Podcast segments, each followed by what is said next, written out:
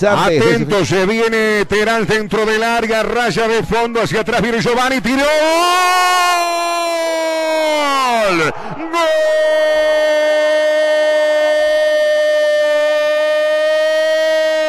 De Peñarol Giovanni González. La jugada de Terán se la sacaron y cerró los ojos. Giovanni pegándole fuerte, cruzado. Al palo derecho había mucho hombre por delante de Irrazábal que no atinó a nada. Y en el minuto nueve y medio, Peñarol convierte el primero de la tarde, dándole tranquilidad a Giovanni González para Peñarol y Forlán. Esta es la mejor forma de quebrar un sistema defensivo que se montó para que Peñarol no llegara al gol tan rápidamente. Primero lo que hizo Peñarol, juntar bastantes hombres sobre el sector derecho, realizar una combinación, tratar de quebrar la línea defensiva, la primera que tenía Rentista, lo logra con la superación y habitualmente con el ganche. Siempre saca su nombre de arriba, que es lo que hizo Giovanni González, lo habilita a Terán, Terán mete la pelota para atrás y como Giovanni estaba ya jugando como un delantero más, como un extremo, termina sacando un remate cruzado para abrir el marcador. Peñarol recibe la paz con el gol de Giovanni.